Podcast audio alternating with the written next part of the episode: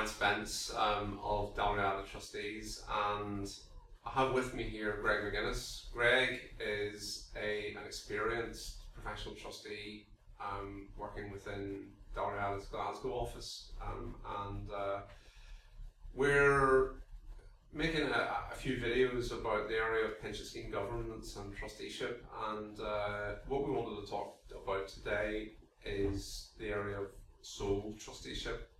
Um, sole trusteeship is something that has been covered specifically in the new um, accreditation framework, or rather the um, professional standards that have been launched by the APPT, the Association of Professional Pension Trustees.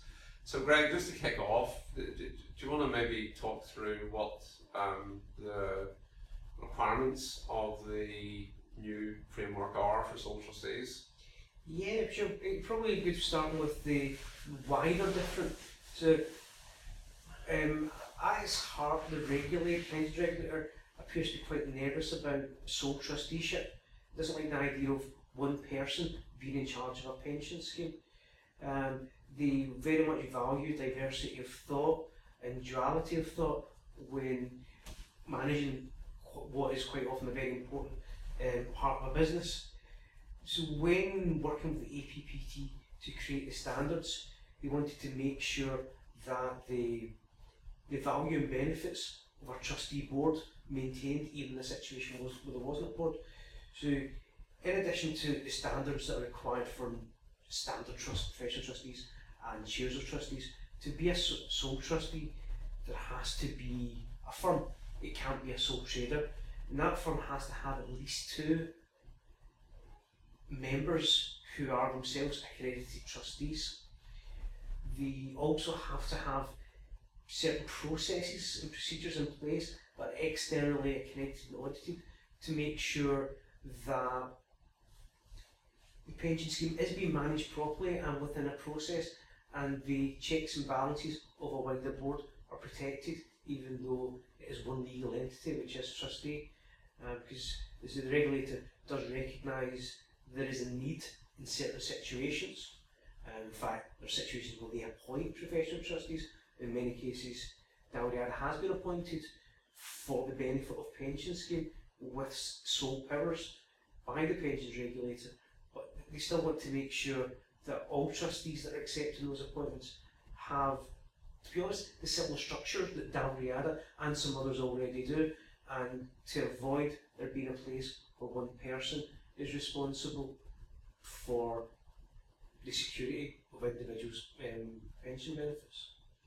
Um, it's also quite interesting that the um, beyond the accreditation process and the standards, the regulator still appears to be fully forming its view um, in the most recent consultation on the future of pension trusteeship. There are some questions about what sole trustees should look like, including whether it's enough to just have a firm with two accredited trustees, but that you must have those two accredited trustees involved in all decision making and involved in every meeting. Um, and again, that's something we would completely agree with, because that's how we do trusteeship. That's how we do trusteeship, even on where we're only a co-trustee of a board. We believe that no one person can be an expert in everything, and therefore you need to have a group of people with a variety of skills to be the best trustee you can be. Well, certainly, certainly I, I, was looking at some statistics there just in terms of our own business and uh, the uh, if, if you strip out um, Dalriada would have some appointments of a regulatory nature, and we would have um, appointments where schemes are in PPF assessment, where sole trusteeship is, is kind of almost the norm really these days. Um, and uh, if you strip that out, about half our business is actually sole, sole trusteeship. Um, my sense is that quite a lot of employers are seeing sole trusteeship as a solution that they are willing to embrace. Probably um, increasingly, you're finding executives in businesses are not members of the pension scheme themselves, and are a little bit disengaged from the pension scheme, maybe see it as a legacy liability, and uh, don't really see any upside for them as individuals in, in being trustees. Um, but similarly, you know, are uncomfortable perhaps in having member nominated trustees just acting on a trustee board without um, employer trustees there. So I think that probably the primary driver is the convenience of, of, of having a sole trustee board. And uh, certainly we, we've seen um, situations or schemes that we've inherited where schemes have been run by sole trustees who have maybe not operated things to the best possible standards, but um, I, in, in, in practice, the you know one would hope that the accredited trustee firms that are made up of accredited individuals will be capable of operating schemes effectively with the new standards.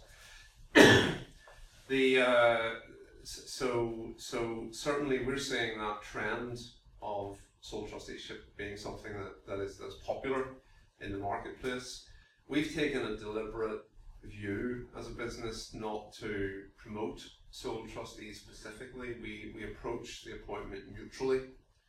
And if anything, we probably include, I think, a slight bias towards um, or, or away from sole trusteeship in that um, if, if you have engaged trustees who have a knowledge of the history of the business, um, who have developed the necessary skills and competencies, you do lose something in bringing a sole trustee in and attaching that knowledge of history unless you're in a very specialised thing like a, a PPF process. But we have developed a number of ways of kind of reaching a halfway house where we would act as a sole trustee, but we try to bring other skills on board.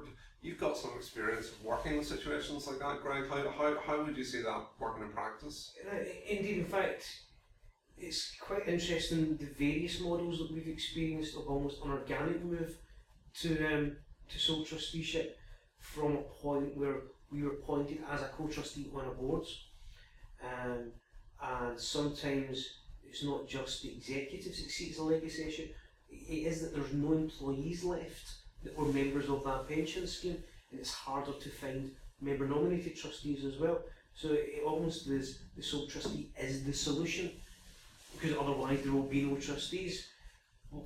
Where in those instances we might find we have been a co-trustee for several years and we've managed to take on the knowledge of, of the past um, and preserve it so that we can then move forward. In other situations, it's been the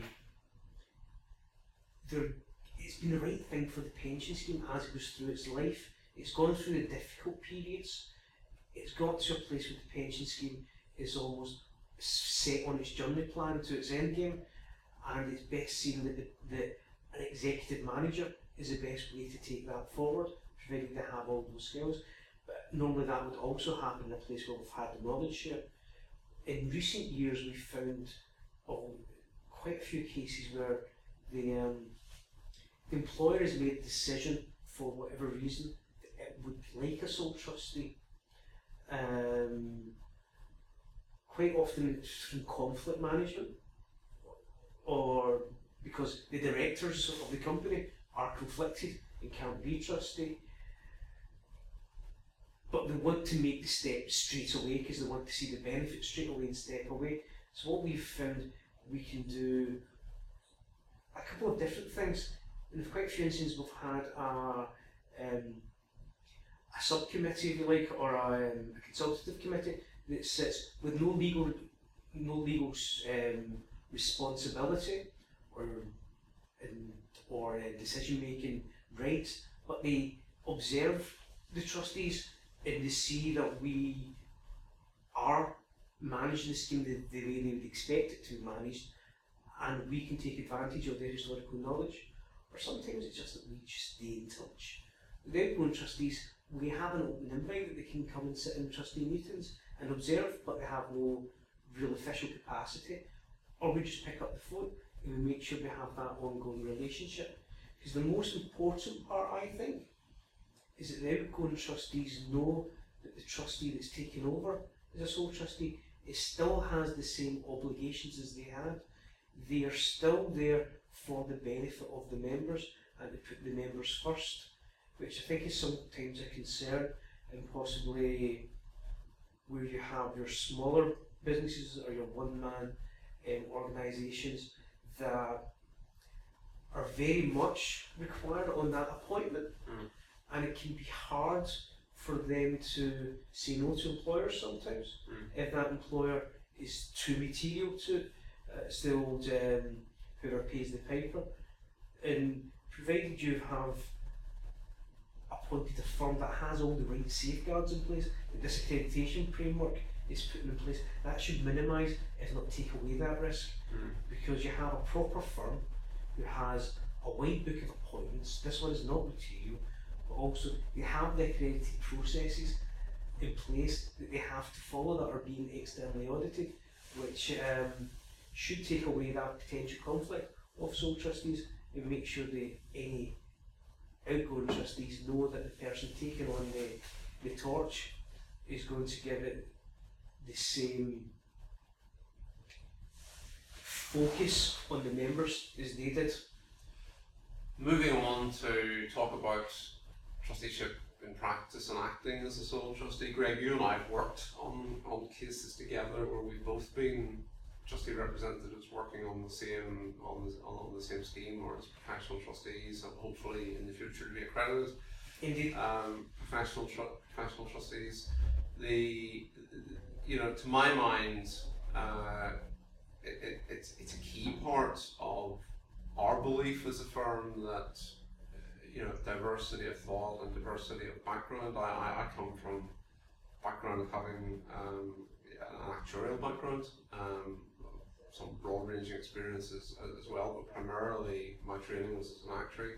Greig uh, has broad ranging experience as a as a pensions manager and and uh, as a consultant, and uh, there are areas where we've got specialisms and can add to each other's knowledge. But increasingly, Dalriada has been drawing people from a broader range of, of experience. We have people who previously worked for the pensions regulator, uh, we have people who worked in the past for the PPF. Uh, we've got several people from corporate finance and licensed insolvency um, backgrounds, investment backgrounds. Someone who's a specialist in information security and, and, and, and data. And you know, to my mind, you know, it should be a team effort. Um, now, the way we work is that every uh, situation where any material decisions are being taken, there will always be two trustee representatives there, then drawing in other people um, uh, where required who would have specialism in a, in, in, in a different area. Um, so, uh, to my mind, that kind of approach is something that we believe in as a firm and is a direction that the regulator should be moving and will certainly be responding to the forthcoming forthcoming consultation in that sort of light. But Greig, do you have any observations yourself in terms of in, in, terms of the benefits of, of having that broader professional skill set to acting as a trustee? It's pension scheme is one of is a very interesting beast. It it requires some understanding of data security very much so. It, requires you to understand at least at a very basic level actuarial science.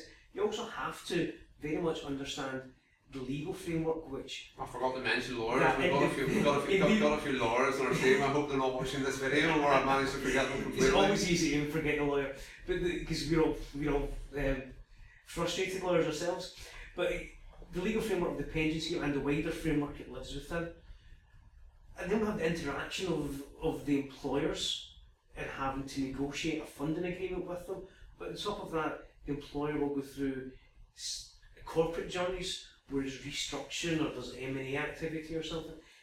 No one person as much as we, we are mostly polymaths, no one person can be an expert in all of that stuff.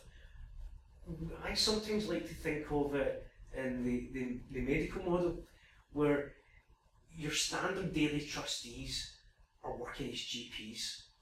They know how to put on a bandage, to tell, to tell you to take some painkillers, to identify what the problem is. But once you identify a problem and it's a serious problem, you may have to look to experts, consultants, um,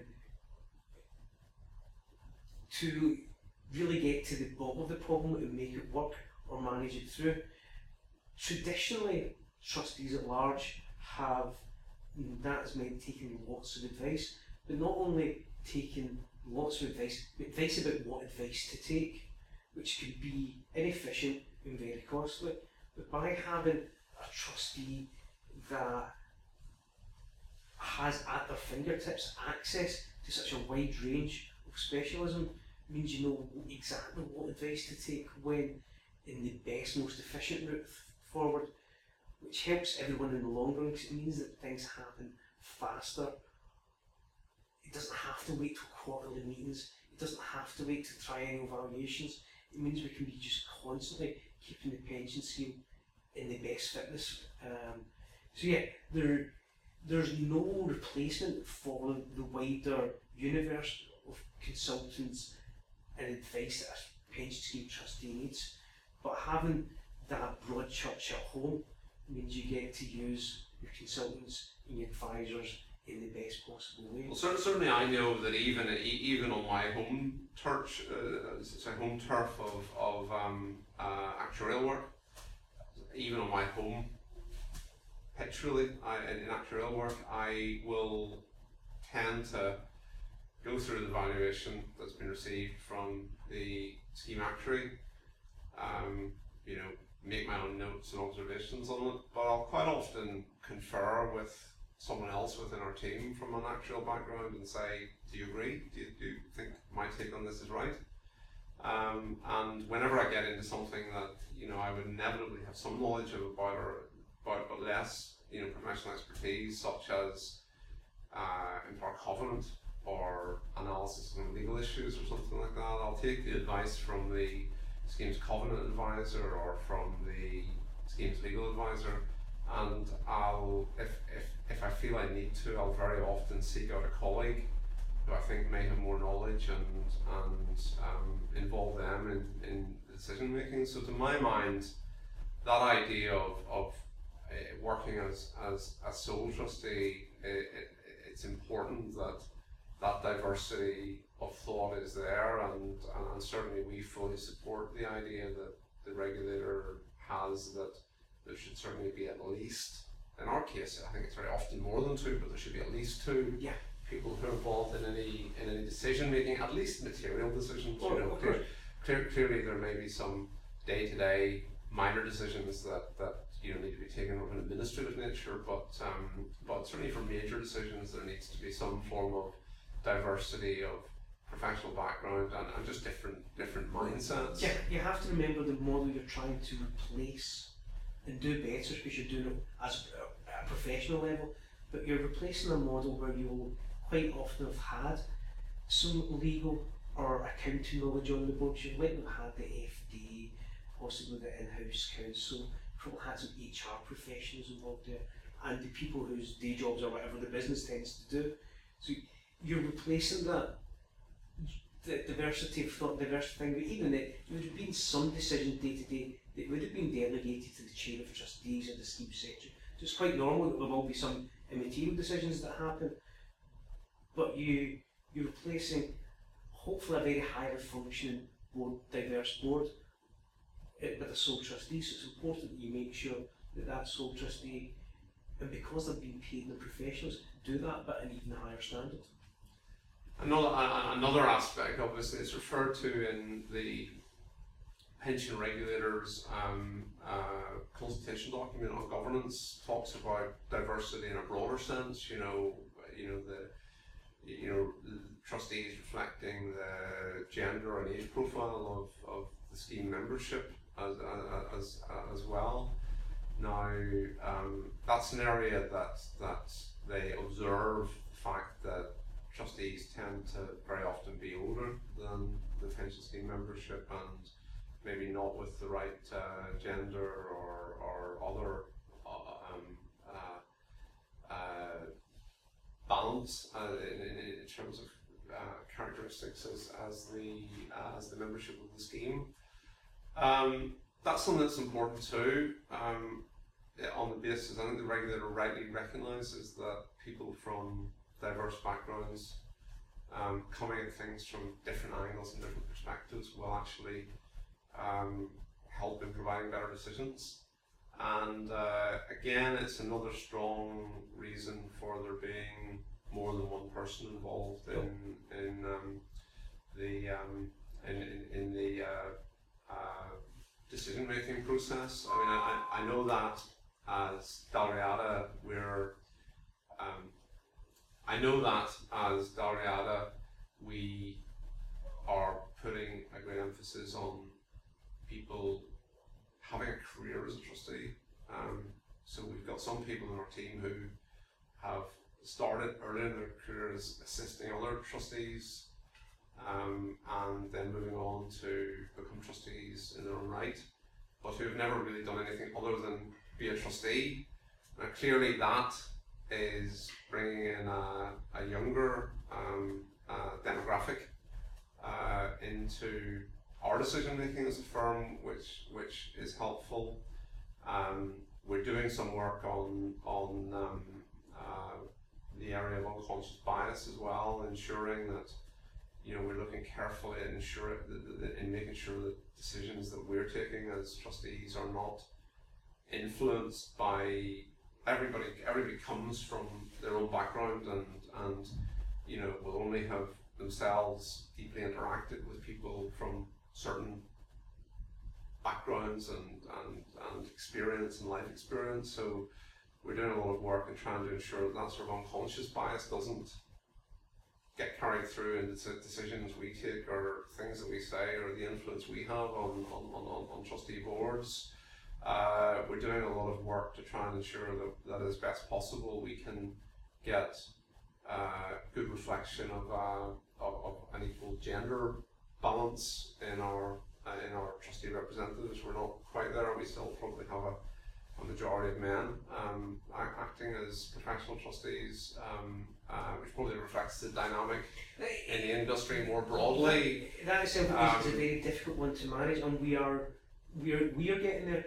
But we we have an industry at large that is proportional, especially at a senior level. You need a certain level of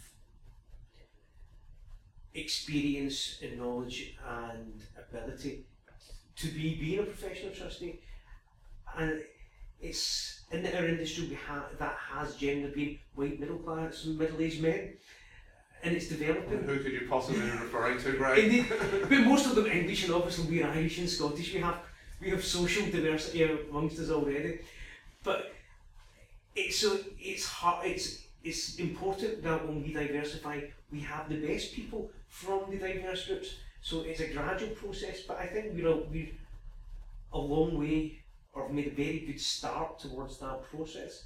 That we make sure that we have the best people that cover as much social, gender, cultural diversity as well as subject matter diversity.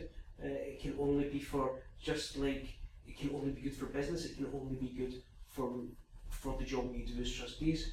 And that's, as you say, the the uh, the regulators' uh, consultation on governance very much was trying to move on from lessons learned in corporate governance in the corporate code and develop that into the pension scheme board, which again is, is very much about diversity in all manners of diversity.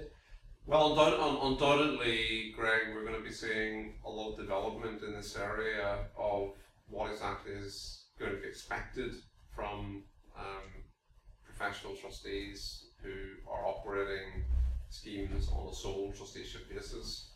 It certainly seems to me that the, the, the fact that there will be more schemes with sole trustees, more pension schemes with sole trustees, and also more large schemes with, with sole professional pension trustees is something that I think the regulator would have to make great efforts to turn the tide on. So I think it's almost inevitable. So it, it'll be very interesting to see how people respond to that consultation and, and how the regulator, regulator reacts to those responses. But um, it's been an interesting discussion.